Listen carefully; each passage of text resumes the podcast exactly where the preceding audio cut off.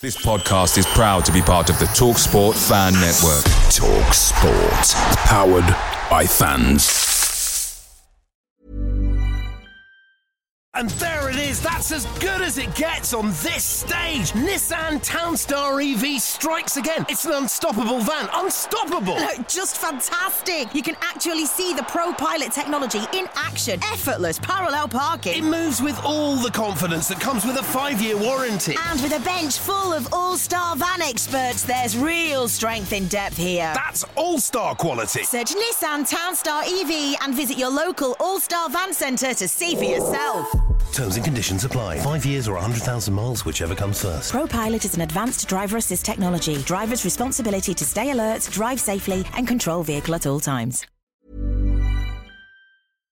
The Talksport Fan Network is proudly supported by McDelivery, bringing you the food you love. McDelivery, like McKenna, brings a top tier lineup. With Leif Davis esque delivery right to your door, you'll always be winning with McDelivery. So the only thing left to say is, you win. Order now on the McDonald's app, and you can also get rewards points delivered too, so that ordering today means some tasty rewards for tomorrow. Only via app at participating restaurants. 18 plus. Rewards registration required. Points only on menu items. Delivery fee and terms apply. See mcdonalds.com.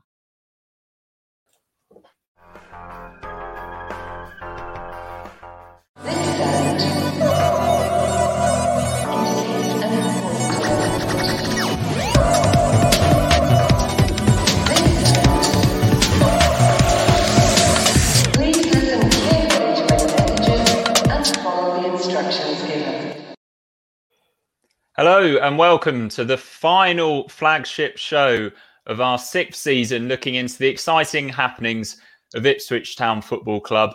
My name is Mikey Pensy Smith, and on the weekend that two Ipswich Town stalwarts made their last appearances for the club, I'm joined by two Blue Monday stalwarts. It's Joe Fairs and David Diamond. How are you both? Pleased to see the back of that season? Yeah, it's, it's been a funny one, hasn't it? It's not been. I, I think the whole season being behind closed doors makes it instantly forgettable, and maybe, maybe it's a good thing we had such a poor season that the good times can return when the fans can return. Yeah, I, That's I- one I way of think I- looking at it. I think I agree with that. I mean, yeah, thank, thankfully there just won't ever be a well. I can't believe there will be. There'll ever be a season like it. There'll never be another season like it. Will there? You know, every game. Well, every game bar two behind closed doors, um, and the whole general sort of apathy around the team. And at, well, uh, at one stage, um, yeah, uh, happy to see the back of it very much. So I think. And this is obviously speaking at the end of the season, but it would it would have been a waste of a good season, wouldn't it, gents? All that behind closed doors football. We only get one good season a decade, so why, why waste it? Yeah, I- you just who knows? You just who knows what effect that what, effect that had. I mean, some of the performances, especially at home, you know, you think of the, the Swindon game or one or two other games where you think that you, you almost wince at what the crowd's reaction would have been. To be fair, so yeah, and certainly some of those games toward the end of towards the end of Lambert's reign um, could have been painful with uh, with paying customers in there. To be yeah, to be frank. We will talk about the Fleetwood game shortly, but I think we'll probably spend more time in this podcast discussing the season and the news this week in general over the next hour or so. So, undoubtedly, this week's headline regarded our new shirt sponsor for next season. Joe's in the Ed Sheeran themed Ipswich shirt from a couple of years ago. Obviously, the new sponsor, unless you've been living under a rock, you'll know is international superstar singer Ed Sheeran. Dave, this is massive news for the club, isn't it? And a real coup. just absolutely incredible. I mean, we all know he's got a connection with the club. We've seen him there. He's a you know a town sort of, from what we understand, a pretty committed town fan. Um, just huge. I mean, you know, he is a global. He is a global superstar. You know, arguably the biggest, the biggest star on the probably well, perhaps not the moment when he's touring, on the biggest star on the on the planet, probably. Um, just incredible, and it's just going to raise the profile so much. Um, you know, globally. I mean, Christ knows what that will mean for shirt sales. Goodness, goodness knows. I, I, I just don't know. But apparently, I, I heard the guy from um, it wasn't the Kieran, it was another one of these um, football finance guys speaking. I think on Talksport on might have been Thursday, actually on Thursday when the story broke, and he said it was he thought that the deal League One would perhaps be anywhere approaching half a million, perhaps. So. Um, Yeah, I mean, in, in, incredible. I mean, we always joked and laughed about oh, why don't Ed Sheeran buy the club and you know things like that. But yeah, I mean, obviously the next um, the next best thing, absolutely incredible. I heard Rosie Richardson, you know, the town sales and marketing head of sales and marketing at town, talking also talking about it on Thursday. And I think the question was asked about, oh, surely this this must mean a Ed Sheeran you know concert at Portman Road, and it was a case of sort of watch this space. So you would think that would be imminent, but no, absolutely, absolutely huge, and you can tell how huge it is. It just caught caught fire with the national press and was all over social media, wasn't it?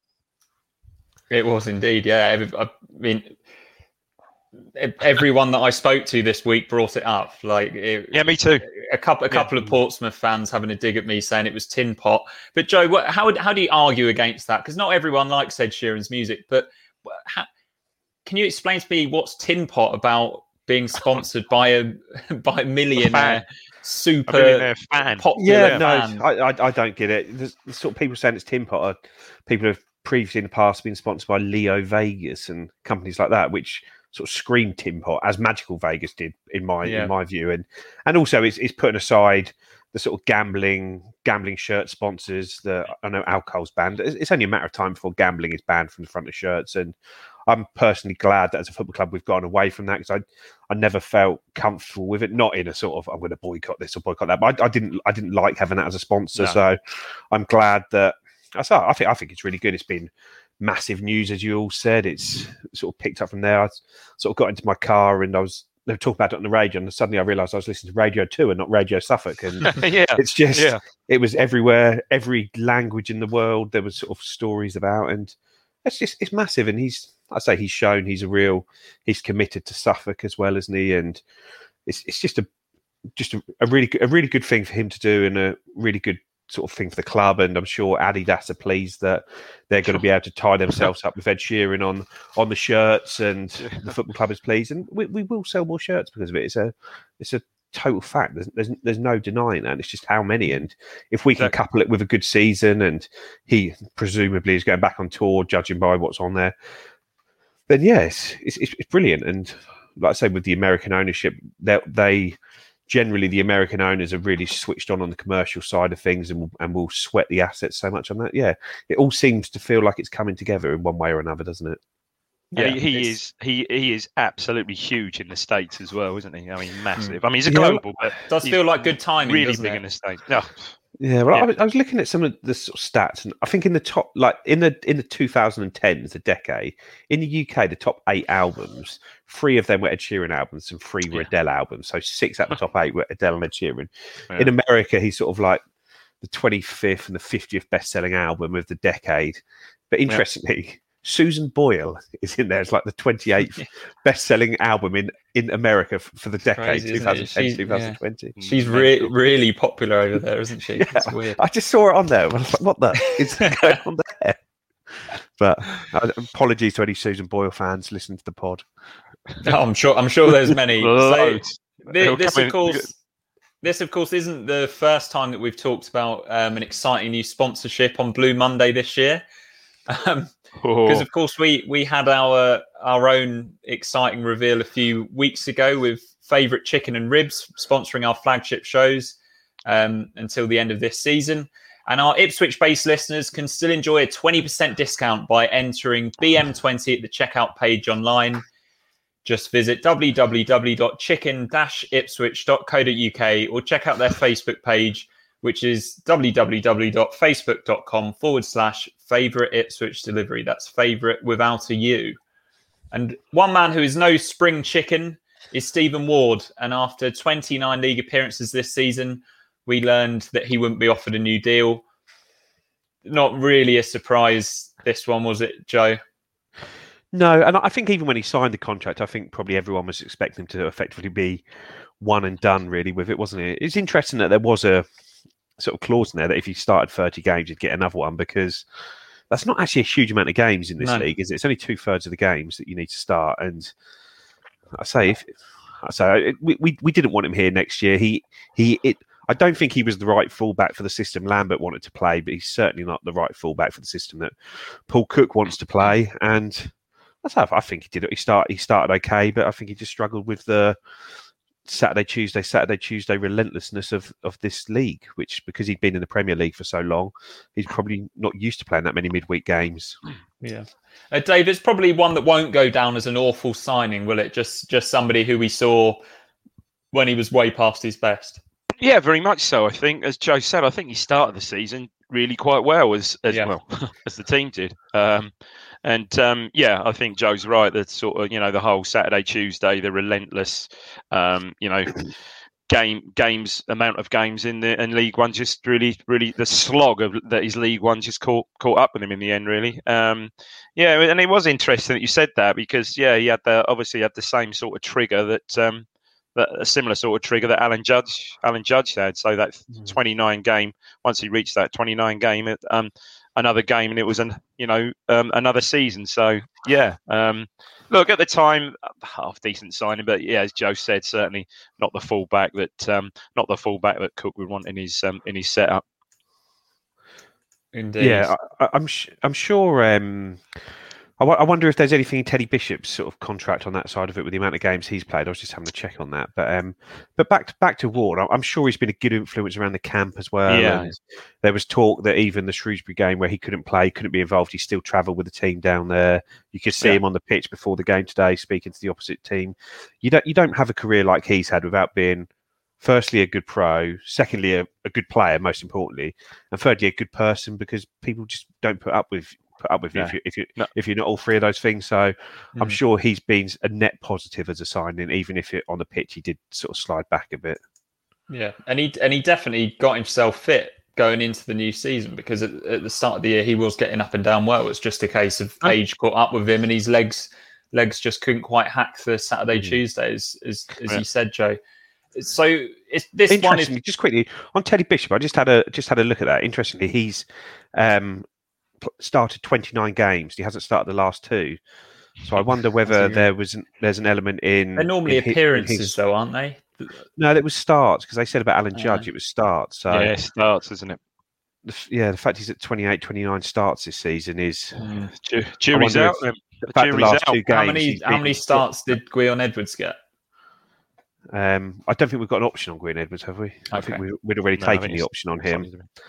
Something- But yeah, so he was. So let me just try and find a bit. Yeah, I, I, I I think he does. He doesn't have an option. So it, it does seem strange that Bishop was dropped for the last two games of the season, which Mm. put on the bench, which has left him just short of that number. So maybe Cook didn't want to tie himself down to anyone and just sort of push it on. But Edwards is, yeah, again, twenty nine starts today. Okay, yeah, that is Apparently that is Keanan- interesting. Apparently, Ke- apparently Keanan Bennetts was ten starts, and we've got to sign him. Was he just nine?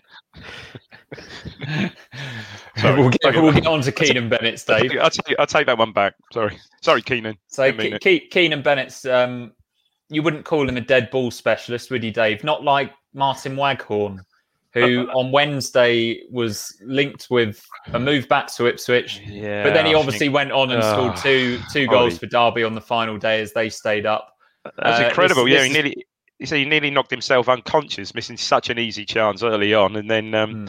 yeah, yeah, he um, sort of turned the game, turned the game for him. That So penalty, that's probably a little bit penalty, wasn't redundant. it? And Great pen, Yeah, great penalty, Clutch, clutch penalty. absolute great penalty. Yeah, Indeed, and a good a good header as well. So this this one is Yeah. probably redundant now, Joe. Um, but we would welcome him back with open arms, wouldn't we? Not just as a footballer, but also as a character as well. Joe's struggling there. Thanks for muting there, Joe, because you're like coughing your guts up. oh, I'll go to you, Dave. What was the Martin question? Wag- Martin Waghorn. Uh, we would welcome him back with open arms. Oh we, my goodness me! Yeah, you know, in League One, crikey, yeah, still a good player. Al always liked him. I know, um, I know he's terrible that day for the set plays at, at Norwich, albeit bar the corner that we scored from. But anyway, we'll go and go over that. Um, Every the, um, podcast. Never miss a trick. Ben Benwood, Benwood did disappointing in me if I didn't say it. To be Yeah. fair, he um no, we'd crikey he'd rip up League One now. I think he's probably out of out of our reach, and I mean you wouldn't be surprised. I mean look at the you know look again you know look at the passion he showed he showed there when he went up. My goodness me, he was like coaching coaching from the sidelines and stuff. So yeah, you would think um, yes he's out of contract, but now Derby are confirmed in the Championship. You would think that um, he would certainly get some more um, uh, another offer from there. I would have thought, Yeah, I I I think he might be right. or other David. offers even. Yeah, yeah, he, especially And after also, those. have, having been at Derby for three years, you are based in the Midlands, where there are probably a dozen clubs within Yeah, in a position where you don't even need to move house to move to, isn't it? There, which is Yeah. Mm. he seemed when he came here, he was only here for a year, but he got so settled so quickly that you'd imagine that he's done the same in Derby. He's probably just that sort of guy. Him and his wife are that sort of people are um, of course. that that just settle down quickly in places. Yeah. Yeah, Okay, so but if he did come back, he won't be coached by Matt Gill, who after surviving Paul Lambert's exit, left the club on Friday. He certainly seemed to have the respect of the players, didn't he, Dave? Um, and he, He did, a decent decent job when he took over the reins on a temporary basis as well. He did. I think it was well liked, but you know, you you put yourself in his position, you could probably see the writing on the wall. New manager comes in with new ideas, and obviously wants his um wants his team wants wants his team around him. Um, you know, he's quite. You'd think he would bounce back and pick. You know, he's quite well qualified. I know. You'd think he would bounce back and um, you know, and pick up somewhere somewhere else. You know, and again, comes across as a, a really decent guy as well. So, yeah, good good luck to him. Hopefully, um, you know, hopefully, um, he won't be out for long.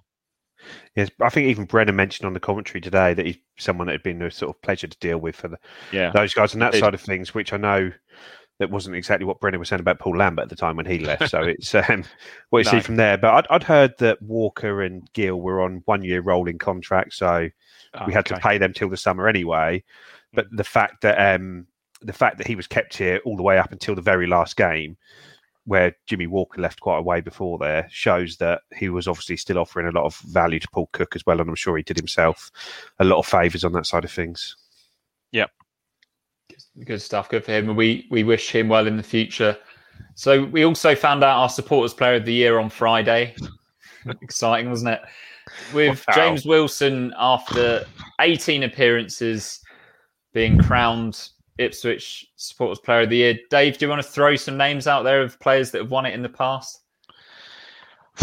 Blimey, um, crikey! I mean, I go back, go back to the to the glory days. So you know, the likes of Kevin Beattie's won it. I'm sure Alan Hunt. You know, going going going way back. Um, Well, Don Um, scored 36 goals in 1981 and still didn't win it. He Paul still Cooper didn't. won that that's year. a very good point. Paul Cooper won. I, I thought he almost Paul Cooper got the sympathy, the sort of like the only non-international sympathy vote there. I think um, you're right. You, you are right. So. Yeah, I mean, it was just such a such a unique season, hasn't it? I mean, I was struggling. I would, you know, when you guys were speaking about it last week, I was struggling to think, well, really, all right. So you think about Dozzell, okay, he's played 41 games, 40 odd games, but has he done enough to be player of the year? He hasn't scored a goal for Christ's sake. Has he create? You know, what- what's his assist like? Probably not that many, considering he's played 40 odd games, so he probably wouldn't get it. Um, yeah, but he scored two goals from centre half, which up to up until today was was more than any of our forwards other than Norwood, wasn't it? So on that note, he probably uh, he probably deserves it. Wasn't quite sure about the runner up though. I must admit, I wasn't quite sure with that choice. Holy, Yeah, think- wasn't it? Yeah. Holy, and also, probably- and also, and also on that note, did you see that Bart won it again for Millwall? It's like yeah, he's, he's won it five Four- times. in the Four, and five, isn't it, Joe? it's Five and- five five and and six, six. isn't it? Five and six. Wow. Oh, he's just just incredible. Just picks them up, doesn't he? So um, Che- Cheers, Paul Hurst. yeah, one on one on Hursty. Cheers for swapping Martin Waghorn for Kayden Jackson. Um, yeah, it was. Uh, yeah, probably. You know, Wilson. He, and, and look when he when he played, I thought he was solid and um, you know, and did really well. I I personally perhaps would have actually gone for Nsiala, perhaps as Yeah, that is know, that is who I runner-up. voted for. Yeah. Um, Yeah. ju- simply because he he's solid enough. he was he was probably the only one, one of the only players this year who actually exceeded expectations. Yeah, yeah but th- Um, those that's- expectations that's- to exceed weren't particularly very- high, they were they're were yeah, quite that low is true. That is That be is fair. maybe a bit of a um, backhanded compliment for Toto Nsiala there, but I thought he, he was Clubman he of was the year. decent. Clubman of the yeah, year. and he yeah. was.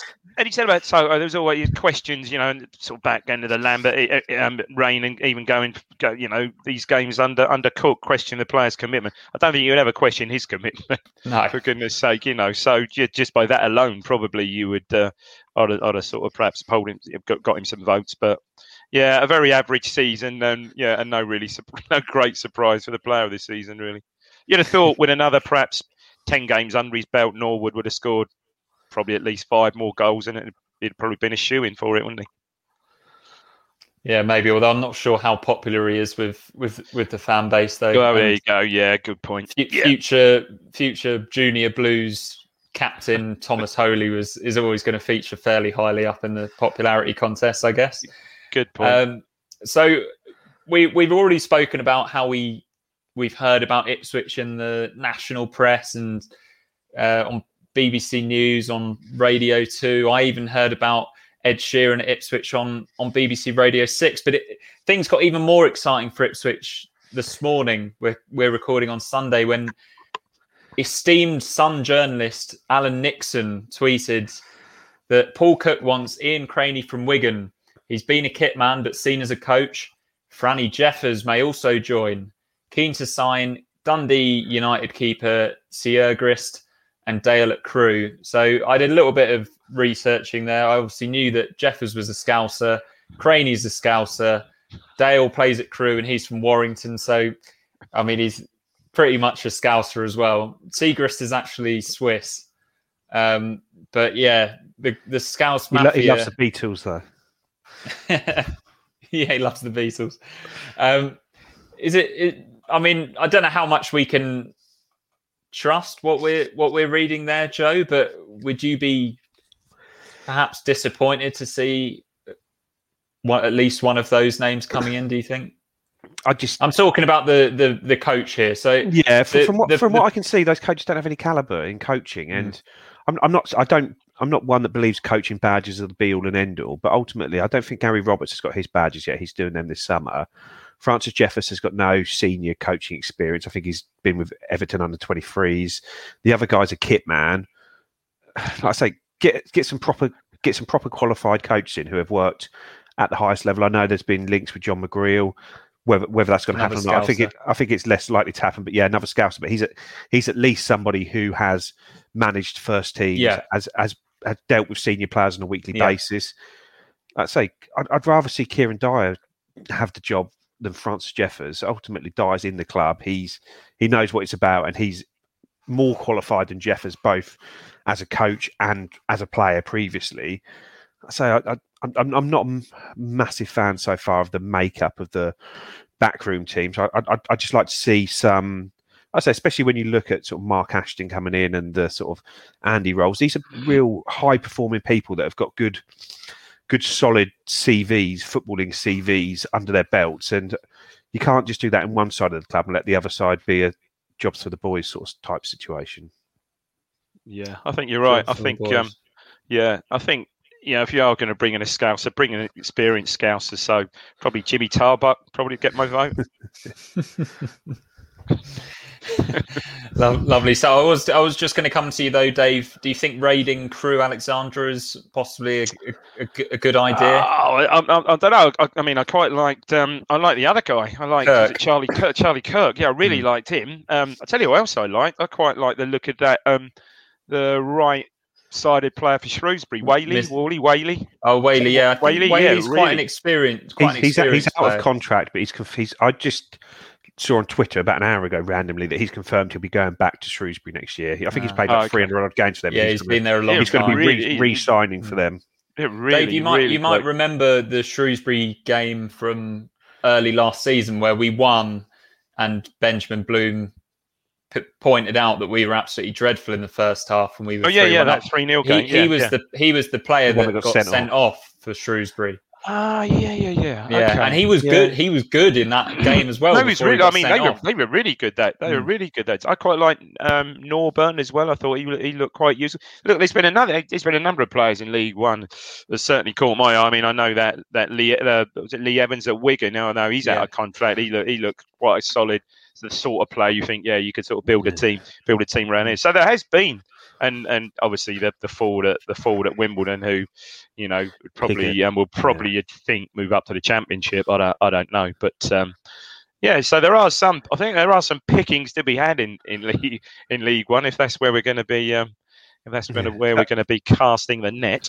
That Owen Dale scored 11 goals for Crewe this season, so it's not a not a brilliant record, but it's not an awful record for a young striker. He's 22. It's sort of Mm. one. I, I sort of speaking to some people who know about the EFL, and they seem to think he is one that could go sort of all the way. Effectively, that if you, I think he's got a release clause apparently, sort of in the region of six hundred and fifty to seven hundred thousand, and that scene is quite cheap for him. So Okay. I say it might be, it probably is worth one, one worth pursuing. You know, they're going to be good footballers coming from Crewe because that's they play lovely football and they create good footballers up there, don't they? They do. Personally, the best player I've seen is the is the lad from Oxford, um, Barker. Ben, he's an outstanding player, absolutely outstanding player. Yeah, I thought he was he was about the best I've seen I've seen this year. Really, really good. Joe, who do you say is the best best you saw this season? Hard to think about X-Man. it. Um, Ex Man City, you know, I think. yeah. Um, well, I thought Clarke-Harris. I've seen a lot of it. I was going to He- say he, he looked really Clark good. and- Harris. Yeah. And I thought their centre Yeah. midfield, that Jack Taylor in the centre midfield for them, I thought was very good as well. Right, Yeah, so so let, that's- yeah, go on. Sorry. Yeah. no, sorry, Dave. I was about to I was about to move on to Sunday's game against Fleetwood, but Oh. if if, if you were going to go on, No, pick- no, no. I just saw it. You know, on the subject of Peterborough, we'd probably get to them. I see they scored another four today. So I think they ended the season with 83, 83 goals. So roughly just the 40 more than us. Yeah, almost double. Almost. almost. Wow. Yeah. And we were up there with them for so long as Oh. well. It's crazy, isn't it? Yeah. Um, but there we are. So yeah, into into the last game of the season, and in the lineup was Luke Chambers for the injured Kane Vincent Young. So Chambers given the opportunity to captain the side in his final ever game, which was nice, albeit with no fans in the ground, etc. So I'll just quickly run through the lineup. So it was We Di have to, we Cornell. just have to presume it's his final ever game. 'cause It's not, nothing official has been announced on that yet. So No, but I, s- I say it's firmly in the presumption rather than assumption, Yeah. isn't it, Joe? Mm. Um, so Cornell was in goal, Chambers right back, Wolfenden and McGuinness, the Chuckle brothers at centre back, Kenlock left back, Mhm. Dozzell and Downes uh, central midfield, Gwion Edwards on the left, Dobra on the right, Troy Parrott in bet- Troy Parrott in behind James Norwood. Before we go into the game, I think it's only right that we pay tribute to the captain, Dave, uh, who we expect to be leaving the club. He's been a mainstay in the side for nine seasons. It's up for debate whether you call him a legend or not, but he's been an incredible servant for the club and a fantastic ambassador as well. He's been a credit to himself. He's given us some fantastic memories over the years as well, hasn't he? just an outstanding professional absolutely outstanding professional you know and it's not just you know on the pitch and and you know his performances on the pitch you know off the pitch as well you know it's well documented what he's done with the academy you know lads you know he's you know put academy lads up in his annex and his house and um just just just an ab- absolutely outstanding professional. You know you hear things that you know when they come back uh, every season they come back from pre-season training he's always up there in the fitness test in the bleep test he's always either top or or near the top. Great great pro. Um i think it's just unfortunate that you know he's played what 400 whatever how many games he's played um in an in an era where there's just been very very minimal success. That's not down that's not entirely well, not entirely at all. It's not all down to him. That's not down to him. Um just unfortunate that perhaps he'll be remembered more for you know perhaps the the rather barren period in which he which he played in. But one again you can't question his commitment and the ultimate ultimate professional and yeah you know approaching 400 games or whatever he's played just a fantastic servant to ipswich town Indeed, and we everybody knows how you feel about the captain, Joe. But do you think he's, if as we believe is the case, unfortunate to not be offered anything by the club, or do you think it might just be a case that he was only interested in a playing contract and that wasn't going to be offered? Yeah, I, I, I think he could quite easily have had another year. I think even today he showed with his performance that he's more than capable at this level Yeah. still. But Serviceable. it's it's it's it's understandable because I, I I think the problem is when you're as big a sort of character and personality as he is, sometimes that can get you an extra year at a club when maybe you don't deserve it, but also that can probably mean you leave a year earlier than you deserve to. Sometimes in mm. other situations, and he's probably unlucky that he's fallen into the latter category. But I thought both on him and I know we haven't sort of mentioned Cole Skuse yet, but I thought Mick Mills was very good on Radio Suffolk post match Yes. speaking about Yeah. those two, saying how they've sort Yep. of just been a credit to the club. They've both been very good footballers. They've both put themselves out. You won't find anyone inside the club who's got a bad word to say about either of them from Hmm. sort of anyone who's ever worked with them at any point at the club. They all can't sing their praises can't sing their praises highly enough. And I think they're the things that matter. And how? When- sorry, when Joe. How many times have they played through the pain barrier as well? Well, Just like Chambers especially. Like there was a time when he, I remember he sort of broke his ribs during a game and stayed on and was playing, mm-hmm. playing with broken ribs for two or three mm-hmm. games. Like how how you do that as as a centre half as well when you're in a f- physical battle against people. It's just these are the sort of people. Like the number one ability sometimes is availability, and that is something that Luke Chambers mm. has always shown. For, and Cole Skuse had done up until probably eighteen months ago as well, but they've he's just struggled to get back from sort of minor injuries. But I say reliable, and I'm sure there's times that they've played where probably 90% of other players at this club wouldn't have put their body on the line for it. And it's just, like I say, they're a credit credit to themselves, both of them. And, and I think just to reiterate, well, again, a point that Mills made, you know, not to be taken lightly that, you know, certainly in recent seasons, a lot of those appearances have been at a position at right back. Hmm. Yeah. And this is Mick Mills, somebody who played 750 Yeah. games for Ipswich, another 100 odd for Southampton, captained England at the World Cup, led Yeah, he's to their finest honours. And for him to give them that sort of, to, for him to set, set, say that about them is a real sort of feather in their cap and something that they should be proud of. And I think it was interesting, Mills talking about how the ending in football is never what you want it to be. And I know Chambers is sort of he did, he did actually get to lead the team out one last time today. I'm sure you'll probably, well, Dave will know more about this than us, but Mick Mills has effectively pushed out the door after all he did for the club. Yeah, he was. I mean, shocker. Yeah, I mean, well, you said yourself, he went on to play more, you know, hundred more games for, um, you know, hundred more games for Southampton. It was quite weird. I mean, you know, Mills basically left town, um, what in the autumn of I think 1982 for Southampton. Um, just probably just ironically, as he'd just been out found out by from Bobby Robson that his England career was over. You know, he captained England in the World Cup months before. Um, Robson had taken over the England team and um, promptly sort of dispe- you know, told Mills that sorry, you know, your, your sort of England career's over. So it was a bit of a double whammy for him back in the day. But yeah, I mean, I, I can remember the fans being up in arms as such. But yeah, real, real surprise that you know Mick Mills, Christ, everyone thought he'd just see his career out, you know, with Ipswich, sort of Mhm. the ultimate one club man. But yeah, um, and as Joe rightly said, went on to play for Southampton. I think Southampton probably had runners up, you know, certainly top four finish when he was certainly still a regular there. But he, he had it spot on. He said it's as Joe said. He said it was never it's never nice. You know, it it will never finish the way you, you want it to finish. And I think yeah, it was a bit of personal experience coming out there. I think. Unless you're John Terry and you get to be substituted off in the 26th minute of your final appearance. Oh, there is that. Sorry, yeah, with a go, with both teams stop and give you a guard of honour. Yeah, I forgot about that. Good Should have point, good substituted Chambers off in the fourth minute today. We're already 1 0 up. Brilliant. Can I can I push you push you both for a Luke Chambers highlight, or is it difficult to do that because it was Whoa. such, he was there for such a long time? I, I, I think for me, it's not so much his contributions, but just that that whole 2014-15 season, especially the probably the fist pumps from Luke Chambers in the Oh. when we had those, that brilliant run of games in London, the sort of Charlton mm. win, the Brentford win, the Millwall win, the Fulham win, the Watford win, those five away days, and I remember the sort of Charlton game when Noel Hunter scored that late late winner, and the whole crowd, and, and same as Watford, and we both Yeah. scored those late winners, and just him, the spirit he sort of engendered in the dressing room at that point, Mm. sort of especially sort of with Noel Hunter, where the one effing Chambers chant Yeah. came from.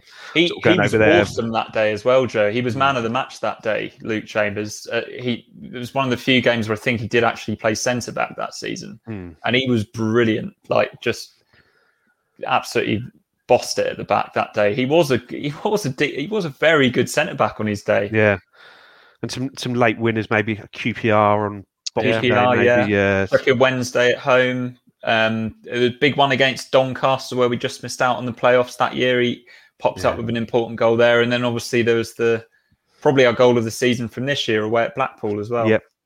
Yeah. third place Blackpool. lovely stuff. yeah, third place Blackpool indeed. How on earth? 37, 37 goals they conceded, and we sc- we scored six of those. It's unbelievable. what is, literally, can we play you every week? My God, amazing. Mm. And there it is. That's as good as it gets on this stage. Nissan Townstar EV strikes again. It's an unstoppable van. Unstoppable. Look, just fantastic. You can actually see the Pro Pilot technology in action. Effortless parallel parking. It moves with all the confidence that comes with a five year warranty. And with a bench full of all star van experts, there's real strength in depth here. That's all star quality. Search Nissan Townstar EV and visit your local All Star Van Centre to see for yourself. Terms and conditions apply. Five years or 100,000 miles, whichever comes first. ProPilot is an advanced driver assist technology. Driver's responsibility to stay alert, drive safely, and control vehicle at all times. Blue Monday are delighted to be partnered with Talksport Fan Network and NordVPN, giving you the best possible offering for browsing the internet securely. NordVPN opens up global streaming options for content not available in your region by switching your virtual location quicker than Wes Burns running down the wing. NordVPN acts like your cyber Sam Morsy whilst online, protecting your personal data and sensitive info like passwords and credit card details from falling into the wrong hands. For about the price of an ITFC match program a month or a Blue Monday Telegram subscription, you can get yourself a NordVPN account which can be used across six different devices. If you need to rapidly change direction like Omari Hutchinson, there's a 30 day money back guarantee. To get the best discount off your NordVPN plan, go to nordvpn.com forward slash Blue Monday or click the link in the podcast or YouTube subscription to be taken straight there, supporting us here at Blue Monday in the process. Away days are great, but there's nothing quite like home comforts. The same goes for McDonald's. Maximize your home advantage with McDelivery. You in? Order now on the McDonald's app. At participating restaurants, 18 plus, serving times, delivery fee and terms apply. See mcdonalds.com. So we're not going to go into too much detail on this match as it was a bit of a dead rubber for both teams, but it was a nice open game and we found ourselves 3 0 up at half time, Dave, with Dobra again impressing. Yeah, yeah. Dobra was Dobra was very good first half. I mean, he set he obviously set that first goal up where he um it was quite a really sort of brought it in from the touchline, didn't it? It looked like some or some wide right, and looked like it sort of um, almost overrun it and sort of lost control. And when you look at that goal back, I think he sort of had he gets a tiny bit lucky. I think the challenge comes in, and he almost sort of deflects it to um to Norwood. But yeah, he looked very lively. I mean, he looked lively. He looked lively um, against Shrewsbury, didn't he? And he's certainly of the last few games. Certainly, I think under the under the sort of like the the fourteen or fifteen whatever reign of game reign of Cook, towards the end of that, he's been a real positive, hasn't he? Just needs a goal, really. Hmm. Indeed, James Norwood scored as well, Joe. How big is the next couple of months for James Norwood and Ipswich Town for that matter? huge, isn't it? Huge for Norwood, and like I say he's, he's shown this season. He's basically, I think, if if you look at the, I sent some stats round on the Blue Monday chat the other week, and it's goals per minute. He's up there, sort of top five in the division. Shots on target per minute, he's up there in the top five on the division, and he is just he's just someone that creates chances and scores goals. Whether whether by his movement, his running, his individual, yeah, he misses chances, but he he scores goals and if we'd have got 10 more games out of James Norwood this season and five more goals, that would probably be the difference between us being Yeah. sitting here talking about who we're playing in the playoffs or sitting here in ninth place. Because, like I say, as bad as the season was, what did we end up? Five points off the playoffs, two wins, nothing, is it? Yep. Nothing at all. Very frustrating to look back on. Gwion Edwards also on the score sheet. Dave, um, he then went off injured quite early on as well, with Keanan Bennetts coming on for him. So he's one of the players who maybe has half a chance of getting a new deal. First of all, what would you do if you were Paul Cook? And secondly, what do you think Paul Cook will do with Gwion Edwards? I think Craig in our in our in our group, you know, our, our fellow presenter Craig is spot on, and I totally agree. I mean, he is probably the most infuriating player out of the lot. Because to me, I think Gwion Edwards, he's, okay, lightweight, but he's fast. He's when you know when he's on it, he's really on it, and really, really good. And he started today, okay, meaningless game. He started today really well, and typical of our season, sod's law. You get someone who's up for it, and you think, oh, you know, scores a good goal, and you know, five minutes later limps off with what whatever injury he's got, but he's a he's a he's a conundrum. I mean, I think I'd give I'd, I'd give Edwards another another season. I think he's just he's just a conundrum, isn't he? I just you just don't know. You just don't know what you're going to get with him. But yeah, very very very frustrating. But uh, I mean, what was this his sixth goal of the season? Where again, I don't think he'd scored since since October. So yeah, I'd, I'd I'd be inclined to perhaps give him give him another year out of any of them. Well, I'd say out of any of them, yeah, he's he's one I perhaps would chance another year. Well, Um, while what- we're here, I'll what- probably throw Teddy Bishop in as well, Joe. What- what- Yeah, I, I, I do like Bishop. He's he's definitely got something that that sort of un, uncoachable trait of being able to just beat people at will in, in sort of tight Yeah. conditions, and I think he's he's had sort of some ups and downs, but overall, I'd say he's had a good season. The fact he's managed to get thirty odd games under his belt after I don't think anyone would have expected that from him with the injury troubles he's had. He's got himself fit and he's kept himself fit for long periods, and he, say he's, he's a player that I, that if if he gets going right, he's going to be one of the best players in the division. But it's whether Cook thinks he can get that out of him because Yeah. we don't know. But I, I'd definitely be trying to keep Teddy Bishop around. Edwards, I think I personally my my view on what would happen with Edwards is I think we'll try and offer him something, but I mm. think he'll turn it down and go elsewhere because I think it just this move just hasn't worked out for him. He's he's done okay here, but I I think he's he's a player that would benefit from having a fresh start, and I think he probably, it's probably is more point. is aware of that more than we are or fans are, and I think he he probably wants to get out and have a fresh start and try try something different, whatever we want to do with him. Quite possibly. And he's probably one, Dave, that we wouldn't be that surprised if we saw him go and be a success elsewhere in League One. No, no, not at all. Um, and I think I'd certainly agree with Joe about Bishop. I mean, Bishop is another one that started the season really well. I mean, he's not not known. Well, he hasn't really played, has he? But not known for his goal scoring. But scored what four or five sort of very early on, probably before the end of September, September October. Um, and look, we all know his potential, and he's had horrific injuries for goodness sake over the last what, well, four or five since that 14-15 sort of breakthrough season. So, yeah, and you can see he's still got it in times. You know, he's got that ability when there's certainly no one else in our squad from centre midfield to like drop his shoulder and drive forward. And we've we've seen it a few times. Um, what we have seen also him in doing that, and you know, cynic cynically sort of brought down in you know in League One. We, we have seen that the physicality of League One, but um, yeah, you know, it's good to see that generally he's kept generally he's kept fit.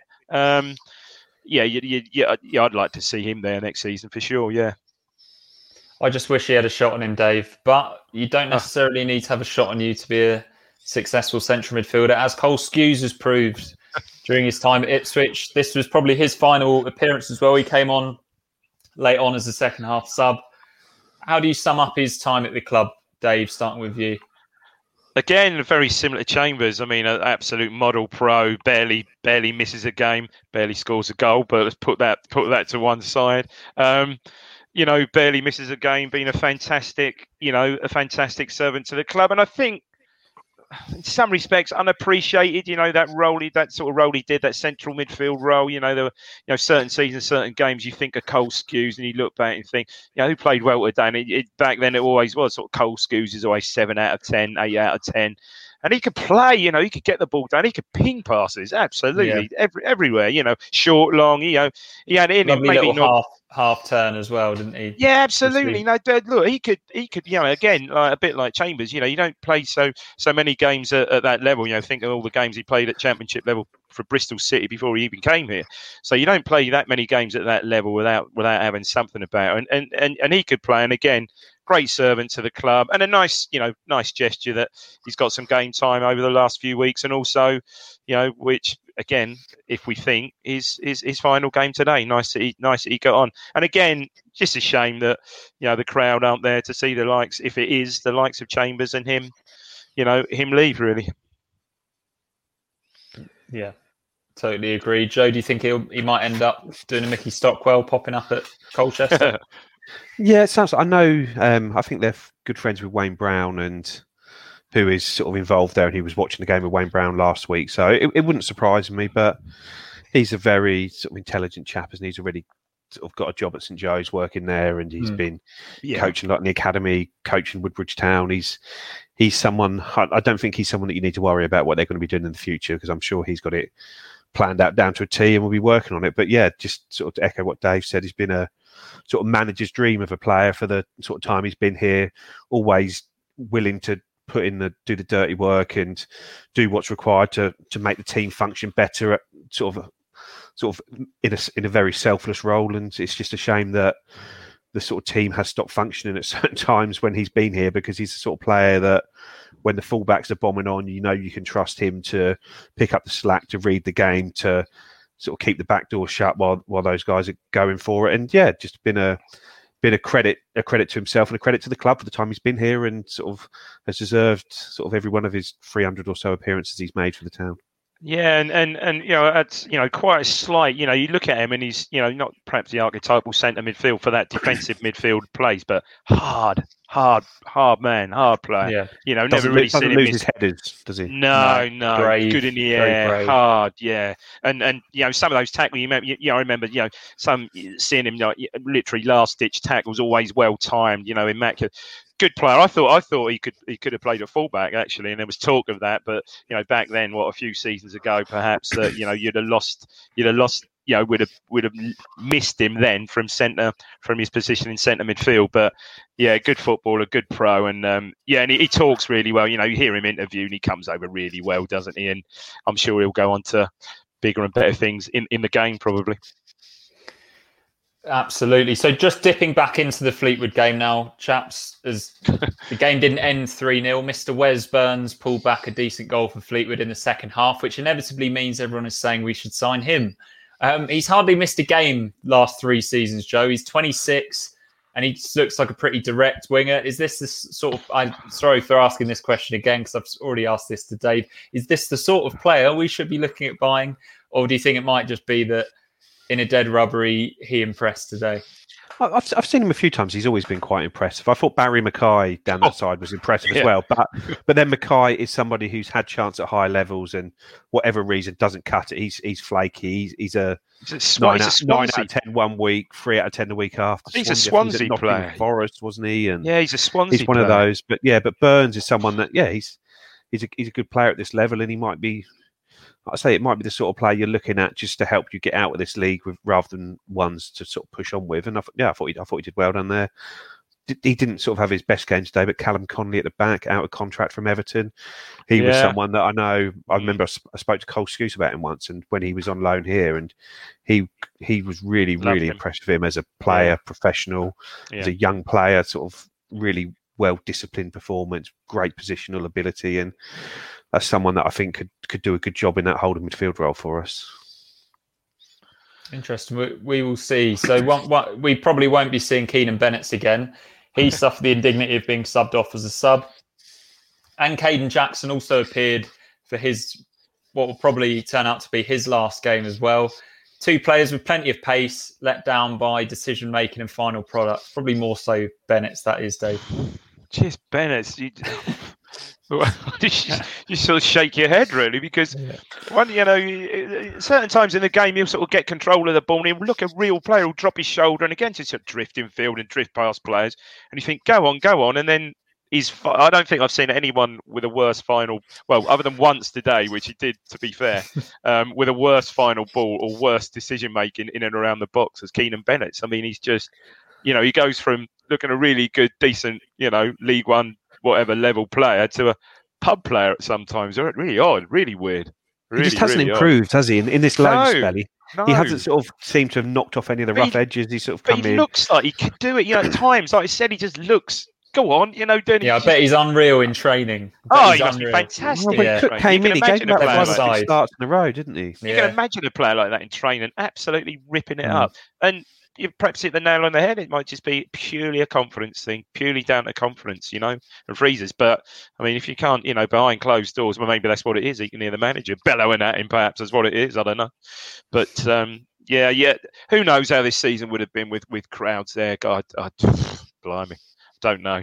Some of the Well, performances you shudder Bennett to think. actually scored his only goal for us was in the Burton game where there was a crowd there. So Ah, maybe yeah. maybe he needed a crowd there. Oh, to was spur it? him Was it? on. A, yeah. There you go. There you Was go. it Bennett's was Good goal, electrical wasn't that it? night. Yeah. Yeah. Oh, was so- that cross? That was that like lazy cross that ended up in the far corner. No, yeah? no, it's a sort of No, a right right foot shot back across the keeper, really good finish. So Yeah. maybe that's what he needed. The two fans. And I was thinking of an there was an own, there was an own goal where he he, he did. There's that, obviously been so many. We, There's an own we've goal. scored so many goals this season, Dave. You can't be expected to remember all of them. How can I remember them all in any great detail at all? Oh God, yeah. So three three one was how it stayed. Uh, the season is over, everyone, and Right. let's take a quick look at the other results because there was there was a couple of games that had something riding on. Man. Um, so as you mentioned, Peterborough put four past Doncaster, four one win for them. Peterborough reserves put four past Doncaster. Peterborough Yeah, I think it was. Yeah, I think so. Because I, I looked and see if Clarke-Harris. No, he was nowhere to be seen. Obviously. So I- I'm sure Milton Keynes Dons against Rochdale was a, a good game to watch. Milton Keynes obviously playing total football, lost 3 0 at home to free scoring Rochdale. Uh, Charlton beat Hull City 1 0. Portsmouth, this was the big one, wasn't it? Portsmouth, they were in pole position. They had Accrington Stanley at home. And I mean, so I follow a few Portsmouth fans on Twitter because I'm being where where I'm from and where I work. Like I, I come into contact with Portsmouth fans. They're quite a big club. I've seen tweets on popping up, and it's thought that they were about Ipswich, but they were literally about Portsmouth. Just Get rid of every get rid of all of them, and they've really let everyone down. New managers come in and couldn't get a tune out of them, etc., etc. So yeah, they lost Oh, one there's 0 at home to Accrington. There's a player I I'd take. I'd take that Ronan Curtis. He's quite useful. Ronan Quite Curtis, like yeah. him. yeah, yeah, yeah. Quite like him. Uh, yeah, that- that- that's a strange one with Portsmouth because I think when we saw the Cowleys go in there, we thought they, they could be the good appointment, and then they won the first four games. and yeah, they got the since then, bounce. Yeah, they did get the bounce. They've really really struggled. I I, I expected the Cowleys to get them in Yeah. there, but when you looked Yeah. at today's game, you thought Accrington at home. That is just that's probably not the team you want to play, is it? When No, you when you're at home because they're they are- they're an honest team, aren't they? they yeah, it's, the they- it's equivalent of um, us playing crew in the in the playoffs at the end of the nineties, isn't it? You Yeah. just knew it. Just knew it. yeah. Uh, Sunderland drew one all against Northampton. I'm guessing that was Sunderland reserves as well. Crewe beat Shrewsbury 3 2. Uh, Lincoln nil nil at home to Wimbledon. Gillingham beat Plymouth 1 0, but it wasn't enough to finish above Ipswich this time. stick that in your pipe, Steve Evans. Swindon, who scored considerably more goals than us this season, I believe, Yeah. won 4 3 away at Wigan. Will Keane scored a couple for the hosts. Oxford powered into the playoffs on the final day with a 4 0 win over Burton, who apparently were literally on the in beach. their in their flip flops. Um, and it- Blackpool, the informed team in the country, probably one 0 win over Bristol Rovers. Incredible. So let's just bring up this final league table. It will cut us all out here, but so there there we are in ninth. Um, oh, look at that! Got it back to zero. Well done, lads. Yeah, is it got it back to zero? How many goals 46 was games, 46 goals, 46 conceded. Yeah, amazing. Wowzers! Just- Look at that. There oh it my is. word! Oh dear. Read Let's it and- never let's never look at that weep. again. Well, you see that on the table up there, like Hull had a goal difference of plus 42. So they scored nearly as many more goals than the opposition as we scored in total. Yeah, and that's been the problem for a few years, isn't it, Joe? It, it- everyone's criticising these defenders, but actually, it's scoring goals that has, has been the problem for years. I think. I think it's more the creativity, isn't it? Hmm. Yeah, I, th- I think Um, since since we talk about the season when we finished seventh in the championship, I think the season after that when we finished sixteenth or seventeenth, and then when we finished twelfth after that, probably that the last the last so that's five seasons now where we just have struggled to score goals, and it was only under Mick we had sort of he managed to bring in your sort of Tom Lawrence, your Martin Waghorn, your Joe Garners, your Bersant Celinas, players like that that could score goals for themselves, create something out of nothing, but as a team, we have not been a good functioning attacking unit for a long time. And It's, I uh, think sort of credit to Paul Cook in the last three games. I know the players playing without pressure, and but it, it does it does feel as though we've we're starting to look as what I expected a Paul Cook team to look like. Fullbacks bombing on, creating chances, and yeah, the confidence is still lacking in front of goal. So we're not we're not taking all those chances, but it, it does feel like under Paul Cook next season, we aren't going to be a team that's scoring 46 goals. We're going to be more like a team that's scoring 86 goals and 46 goals. Let's hope so. Fingers 70, crossed. 70 Let's- 76 maybe. 76. you come back to your 100 points, 100 goals again, Joe. Um, so let's go into the Twitter questions. And Sindra Eliasson has a question here. I'm going to go to you for this one, Joe. No Lancaster in the squad for these last pointless Mm. games. Does this mean he's done? Have you heard otherwise, Joe? Um, he hasn't been in the under 23 squad for probably four, five, six weeks. So he, he must be injured because I, I don't Okay. think I don't think he'd have been. He's not. He's obviously a, a very sort of good lad, nice guy. He's not somebody that you're just going to bin off for behaviour or something like that. So there, there's there must be a reason why he's not playing, and and that reason must be an injury. So I'm, su- I'm sure that's where he is on that. He's still got another year on his contract. I'd be amazed if he's a player we're looking to pay up. At worst, you just keep hold of him and try and send him out on loan just in case he Yeah. finds that form again, and you can try and get a fee for him at some point. But no, I'd, I'd, I'd be very very surprised if Jack Lancaster is paid off. If that makes sense. Okay. Dave, Tim, Tim Pashley, will it be champagne or bud smashing on the bows of the the launch of HMS Pistol League in August? Cheers for the season six. Looking forward to season seven. J- Dave, you'll be back for season seven, won't you? Smashing. Oh few well, you know, do, do you bottles know of what? I- champagne. Do you know what I was thinking about this? Perhaps it is. It's a curse of Blue Monday podcast, isn't it? You know, we start, we started what was 15, 16 season. We started just as we got, just as we went crap. So um, yeah, but Dave, yeah. look, some podcasts only started this season. that's right. good So- point. Good, good. We've had some good days. Good point. Look, it's going to be a bloody hell a seismic summer for Ipswich Town, isn't it? Goodness me, you know, new ownership, you know, such a, you know, such an overhaul of players and stuff. Christ knows what the starting eleven will look like come, come August. So um, yeah, it's an exciting summer ahead, that's for sure. Yeah, looking looking forward to this summer. I think not not sorry to see the end of the back end of this season, but yeah, an exciting summer ahead, that's for sure. You're looking forward to picking up the East Anglian on Tuesday morning to to read about what's happened. So yeah, I mean, yeah, you can call it. I don't know. I, I think they're they're the I think they're the, the the obvious ones. There are some obvious ones there, but you know, perhaps none more obvious than Emyr Huws, for instance. But Yeah. yeah, so I I just got a feeling. I know what Joe thinks. There might just be one, may, one maybe two, sort of really sort of uh, those in there. Don't know. We'll see. we will see. Uh, at Run Fat Boy Run, Joe asks, has Dobra done enough over the few games to be on the team sheet next season? I was thinking about this during the first half. Do you think he's maybe got he's in with a shout of being a starter at the start of next season? I think he, I think he's in with a shout. I think from sort of all we hear that Paul Cook wants a squad of about 20, 20 players, doesn't he? Sort of to, to work with. He doesn't want a massive squad. And when you look at the very top coaches in the game, Pep Guardiola's, your Jurgen Klopp's, those guys, they they only work with small squads of about twenty players and bring in youngsters as and when they need to. And I think Dobra's definitely done enough to be considered one of that twenty at the moment. And that's a that's a real real sort of good piece of sort of play by Yeah. him over the last last few weeks. He's shown the right desire, that right sort of he's got that fire in his belly, he's got that X factor, and he's he's someone that's deservedly sort of had a had a good run of games at the moment. And yeah, we, I'm sure he'll be in that twenty at the start of next season. I think Joey's just seems like he's he's matured a bit, hasn't he? As well, seemingly, you know, his Mm. his overall play, decision making is is just matured. You know, you, when you know when he played last season, you know, you, you could see he would run up cul-de-sacs blind. He still does to a degree, but run up cul-de-sacs blind alley and just perhaps not get his head up. And but now he's, he's he seems got a lot more maturity to his play. But he's another year older, I guess. Uh, the Mullet's question actually t- ties in with this quite nicely. Have we seen enough to think that next season's side can be built around players like Downes, Dozzell, and Dobra, or should we be expecting, or should we expect to be spending championship money this summer and relegating anyone who is staying to the bench? I think um, I, just to You go have to back, keep a couple of them in, don't you? Yeah, just going back to Downes and Dozzell, I thought those two were excellent today. I thought Yeah, as a midfield pair, and I thought they had such a great understanding. And it was something I talked Mm. about in last week's pod that when they said would Dozzell be good enough, and I, I just think that if him and Downes can play together, I think that you that they've got such a good understanding with each other. Obviously, from their academy days, they've been playing together since they're nine years old, and they do just bring out the best in each other. And I, I was, yeah, I thought that was probably the biggest positive to come from today's performance. Like the performance of those two.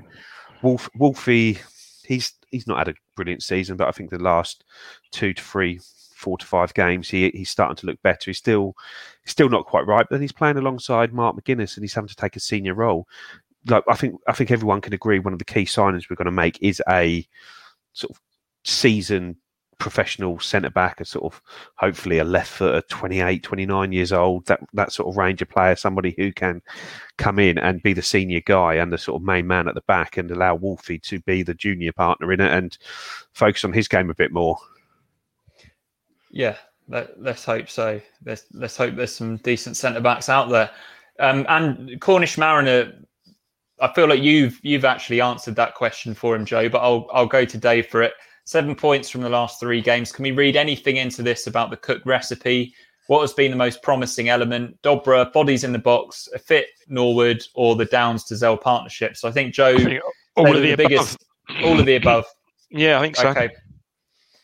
Which is quite, Yep. it's quite nice to end the season with a, a little bit of glimmer of um, Yeah, I, I think it's seeing what the fullbacks can do as well. I thought I thought Kenlock played well again today. I thought Did. and- He did. I think him and Dozzell have a really good understanding. They seem to Yeah. play the ball well, and I thought he started the game brilliantly with regards to sort of getting the ball forward. That sort of it was. I think it was his ball into Edwards for the second goal, and they worked well. But the ball. He's, he's Yeah. decent on the ball, Kenlock, isn't he? He's, he's got a trick in him, Kenlock. I mean, he, Mhm. they, fall for it every time. He's got that sort of little shoulder drop. He sort of drags drags it inside on his left foot. yeah. He very seldom loses a ball when he does that. He's a, But he's a- he was up against player. Burns and McKay today, that was a, Yeah, he did all right. a tough assignment he had there, and I, I thought he did well. And I, I think we'd all be disappointed if we start the season with Kenlock as a left back. I think we're hoping to get someone maybe of Vincent Young's quality on that side, but I think he again proved that he's a is a very very good backup at this level. And, yeah, absolutely. and, and if and if Yeah. he has to play twenty games next season, I don't think anyone would. I say I, I wouldn't I wouldn't fear him having to play twenty games next season, but I think No. like I said, we do want He's a good, a good more. cheap stand-in, isn't he? Which is you, you do need players like that in a yeah, s- pl- played his hundredth game for the club on Tuesday night as well. Yeah. So sort of good sort of um, Yeah. record for him. Lovely stuff. So F- FPL tractor will hanging on to the end of the season mean we lose players we want to keep? Edwards question mark Gibbs question mark. There's been talk of the latter leaving. Have you heard anything about Gibbs leaving, Joe? No, not heard anything about that. I, I know there is Premier League interest in him, but I think the club feel that they're in the driving seat to get him sign a new deal. But if if he doesn't, he doesn't. There's not there's not a huge amount you can do about it. If he goes, we'll be getting compensation for him because of his age and the fact we want to keep him. So hopefully he can lead the young Blues to glory on Wednesday night. Oh, brilliant! Let's Looking forward so. to that, and it's it's on BT, isn't it?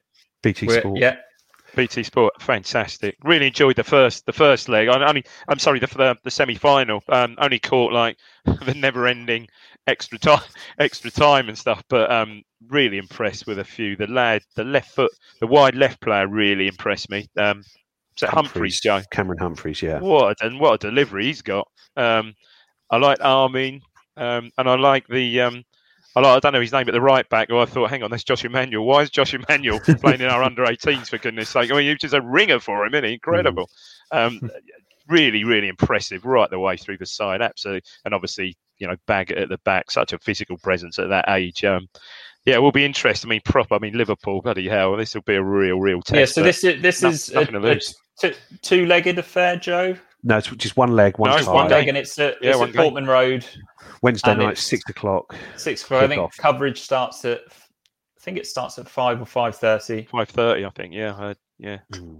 Lovely. What So an- that's def- what a definitely Full one to match tune in commentary on. BBC Suffolk, BBC Suffolk as well. So it's uh, Yeah. I mean, what, Yeah, it's what a a massive for game. lads. Like- What a like- thing. Brilliant. like we are mega underdogs in the game when you look at Yeah. Liverpool and stuff like that. But it's only a game of football, and we've got good players there. One So off. One Yeah. off game. we'll see. Yeah. Okay, let's try and whiz through a couple of uh, the Just other quick, questions. just, sorry, Mikey. Just quickly, on, Joe. Dave. Was there any were there any players missing from that first game that will come in? Um, I, Or was I- I that don't pretty think- much the full side? I think that was pretty much it. There's a uh, Xander Zizibar who was on the bench for a league game early in the season has been injured, but I can't. I don't know whether he's going to be back fit. It probably is going to come a bit quick for him. But if, Yeah. if you could get him back, that'd be a real a real bonus to get him back in the side. Okay. It'll, it'll be back for the final, Dave. Don't worry about that. Yeah, I'll be back. Of course he will. So, uh, Will Airy asked, how many of today's starting 11 would will start our first league game next season? He thinks a maximum of four. Probably agree with that. I'm, I'm going to come out here and say uh, Woolfenden, Downes, Norwood. Vincent Young didn't play today. I think No. maybe Ozil? those four. Maybe Dozzell, yeah. Yeah, I don't know. I feel like cent- central midfield is an area where we will definitely sign players. So I Mm. think Dozzell might be the one to miss out because Downes has Downes has probably outperformed Dozzell a little bit towards the end of the towards the end of the season. Yeah, I'd, I'd say the opposite. I, I think Down. I think Downes will be the one that stays in if if one does go. But I think Dozzell has outperformed Downes over the last few games. Uh, The last Okay. two, I thought Downes played better, but I think the three or four before that, Downes had not had not been what I'd expected of him. He's sort of he hadn't been up to his high standards that he sets. So I think Dozzell has sort of I think cruised into it a bit there. But I think Okay. I, I agree with you that if one is to go, I think Downes is the one that will stay. I think you're probably right, Joe. And I think it was a case of Dozzell perhaps landing on the ball and having perhaps much, much more influence on the game higher up the pitch. I think that's perhaps what, what it has been the last few games, perhaps. Hmm. Okay, so the the last Twitter question of of the season uh, comes from. oh, we've got a couple actually. Mark Rogers. Does anyone else feel bad for Matheson?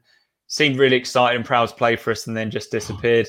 You always feel a bit bad for these players, don't you? But he's mean, he's so wow. young, and he's going to go on and have a decent career, isn't he? It's hard to know what happened there, though, isn't it? Like they said, said he was injured a couple of times, didn't they? I, I presume I presume he was, but it just seemed uh, a very strange situation. Like that he just was nowhere near it, was he? And there, there, must have been there must have been more to it than what we're told. But you presume and you hope that more to it is just an injury and nothing untowards from either side. Again, I just got the impression that, you know, he was obviously a good footballer there, but again, the rigours of League One, it just looked lightweight to me, very lightweight, mm. in considering the, you know, he's playing in that right back position. You know, you know, compare him alongside to like Chambers, someone playing there today. You know, this sort of chalk mm. and cheese. You know, obviously a very good footballer there, and I think you're right. He'll have a good career, but yeah, again, perhaps just, needs a bit more development there. Indeed, I'm sure that I'm sure we'll see him at Portman Road again for a visiting side at some point. Ian Aitchison asks, "Will with the eagerly anticipated new arrivals at Ipswich and given the teams coming down next season as well as those that remain, will next season be easier or harder than this one, Dave? Because we've spoken all year about it being a poor division this year. Even if we strengthen in the summer, it's not necessarily going to be easier, is it?"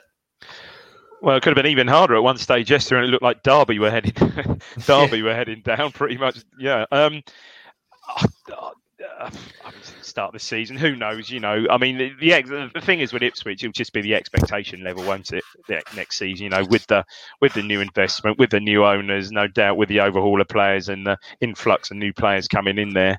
Um, yeah, it's going to be. Um, it's going to be good. It's some, you know, Bolton coming back in the division, Sheffield Wednesday back in there. You know, some, you know, some some big, you know, Charlton staying there. Um, who knows? Sunderland may even, you know, may even remain there.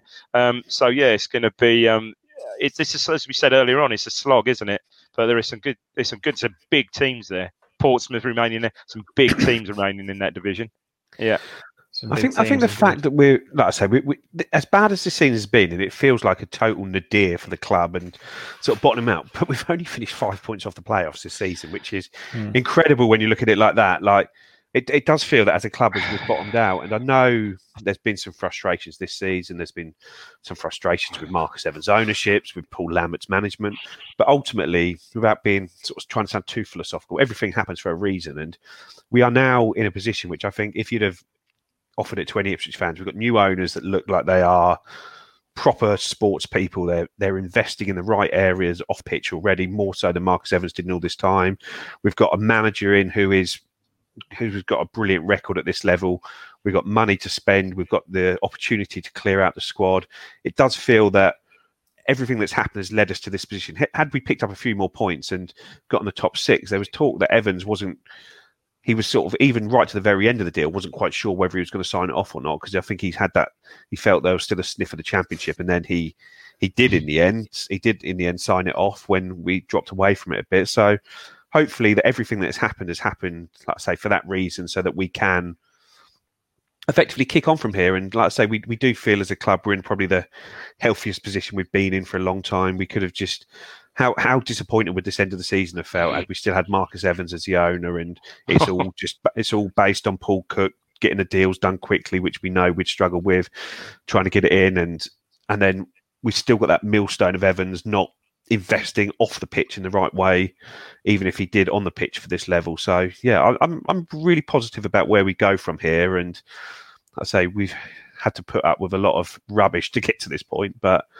it feels like we're we're ready to go again now. Yeah, I, I think Great so. I think the, I think you know the fans and that biggest disappointment this year was just it was just like Groundhog Day from last season, wasn't it? It just mirrored so much like last season, didn't it?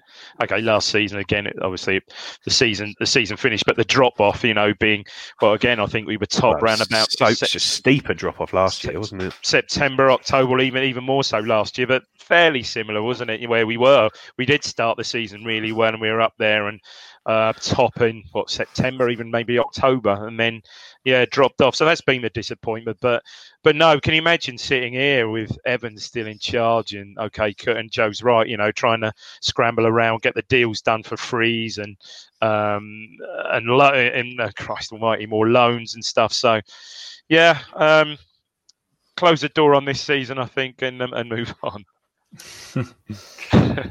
Absolutely. Not before a couple of plugs here, though, Dave.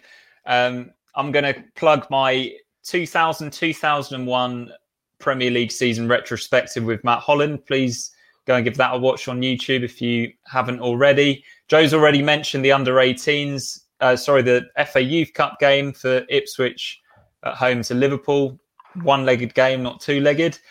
Uh, in a couple of actually on Tuesday, keep your eyes peeled on the Blue Monday channel because we've got a special interview coming along. So that, that's something to look forward to in the short term.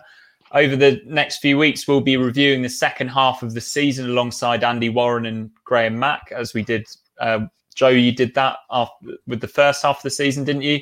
I'm sure there'll be many other shows during the summer as we discuss new kits, the fixtures, hopefully new signings, and of course, Dave, England winning the Euros. Of course, yeah, easily. Job done, easily. What a summer! What a summer ahead! Unbelievable. Brilliant stuff. So Dave's already said he'll be back for season seven. Joe, you'll be back as well. Is there anything either of you want to plug? No, no, just obviously, just again, the youth team game. Just sort of, it'd be great to have as many people watch that as we can and sort of tweeting about it and going from there. And just like I say, just best of luck to the young Blues there. Yeah, I, I just understand all, you know, it's going into seventh season. Blimey, it sounds like a slog, but just thanks to all our followers, subscribers, and everyone that sort of interacts and tweets in, you know, every week. Without those, we'd, you know, we'd have a much much shorter show. So, um, yeah, just thanks to thanks to everyone out there that continues to support the podcast. Really. Indeed, and thank you again to our sponsors, Favorite Chicken and Ribs as well. But yeah, thank thank you everyone that's donated to the pod as well. I feel like at the end of this awful season, probably going to say it's my least favourite season as an Ipswich Town fan. It's probably only only right for Dave Diamond to have the final word, if you can. That would have to be crap. Thanks for watching or listening to the Blue Monday podcast. And thanks to those of you who have kindly supported the channel via Acast or YouTube donations. You can follow us at the usual places on social media and don't forget to subscribe so that you get our new shows first. It's the promotion running. Everyone is gathered round to watch. The McNuggets share boxes are there offering much needed distraction. Your mate's already been booked for double dipping, but in you swoop to steal the last nugget and claim all three points. Oh, and there is the Harry Clark fist pump to celebrate. Order McDelivery now on the McDonald's app. You in at participating restaurants.